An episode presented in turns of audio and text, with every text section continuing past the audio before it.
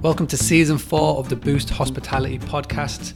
I'm back again to show all hospitality owners how you can turn lookers into bookers, get more heads on beds, and increase your direct booking. This season, I've got something very special lined up.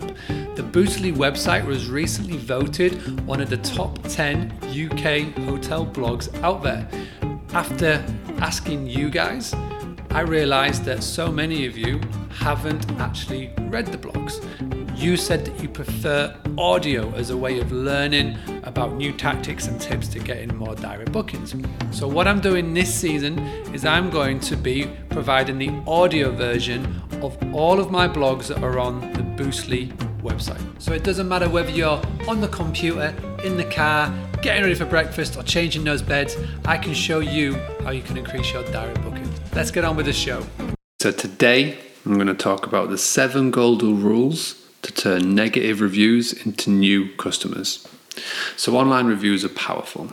They can reach would be customers worldwide quickly and easily spreading the word about your business. But what if you get a negative one? Not responding is probably the most dangerous option you have right now. So, what I'm going to do is I'm going to walk you through the seven steps of how to deal with a negative review, and who knows, you may be able to turn a negative review into getting new customers. Number one, keep calm. Dealing with a bad review is dealing with someone else's emotions. The other party is upset or angry and is lashing out. For what reasons we may not know, but the most important thing is to not react straight away. Take an hour or two to circulate your thoughts and then reply a trick that I used is that when something is really bad and a really bad review is left, I would write it down on a Word doc. And then what I would do is I would just basically an unfiltered response write everything that I felt about what the review was saying, especially when I felt that it wasn't true, and then I would close my laptop and I would come back to it in 24 hours. I felt that by doing this, I've got it off my chest, I've said what I wanted to say. When I came back to it 24 hours with a, a calmer head, I was able to draft up and put together a proper response. Number two, turn a negativity around. Negative feedback, if handled positively, can help can be helpful to draw people's attention towards your business's positive qualities. So highlight your strengths while still being uh, able to keep control. For example, we're very sorry you had a bad experience. Uh, we've been in business now for over 10 years and we believe in providing best quality service, etc., etc., etc. So avoid being defensive, but also raise your qualities as well. Like I said, a potential customer or guest will be more keen to know your manager's response than actually reading the one star review. Remember, you're in the spotlight. Whatever you say goes on record, everyone will see it. People might not comment, but they will keep themselves updated about your current.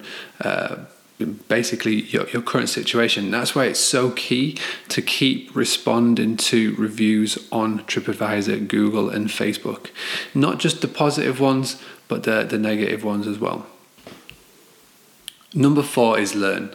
The best way to take stock of this is that if you've got 10 reviews and nine of them are talking about a specific problem, then you need to fix it. There's no other way of saying that is that if, I mean, for, for us and for our property, out of 10 reviews, eight people were talking about the water pressure. So instead of just brushing it off and going, ah, you know, we don't need to fix that. We knew that there was a problem because these guests are staying and living in your property. You know, they are very, very able to stay and you know, live in a room or an apartment or a cottage where you don't get to. So if it's just one out of 10 people that maybe complain about an uncomfortable pillow, you can brush that off because that's their preference. But if, if more and more people are talking about the same thing, you need to learn and deal with it. Number five is use the personal touch. Address the customer by their name and be specific about the problem they faced.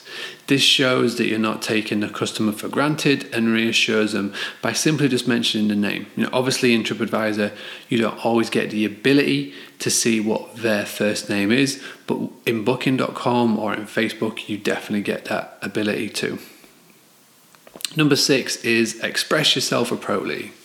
Be honest and human with your response. You know, tell your customer how upset you are, that you are dissatisfied with the services, and let them know how you're going to rectify it.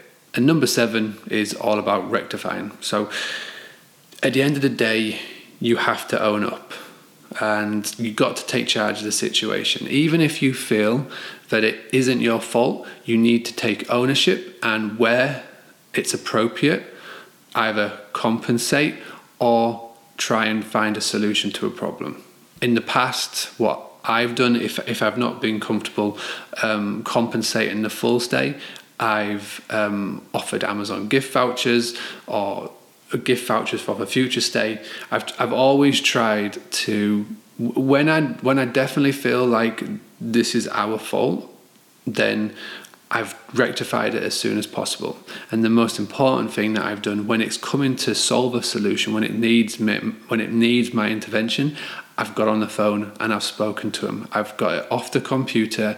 I've got it off where words can get misinterpreted, and I've got on the phone and I've just had a chat. And that's the most important thing. And that is where I'm going to leave you today. So you just listened to the seven golden rules to turn a negative review into new customers. If you want to find the full um, blog, you can go onto the Boostly website now by going to boostly.co.uk and then in the search bar type in seven golden rules. Okay, well done for getting through another episode of the Boost Hospitality podcast.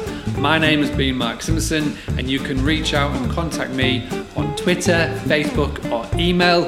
If you have enjoyed this episode and all of the episodes of the Boost Hospitality podcast, please go to iTunes or wherever you are listening to this and leave one of those lovely five star reviews. Virtual hugs for everyone that does. Thank you very much, and I'll see you soon.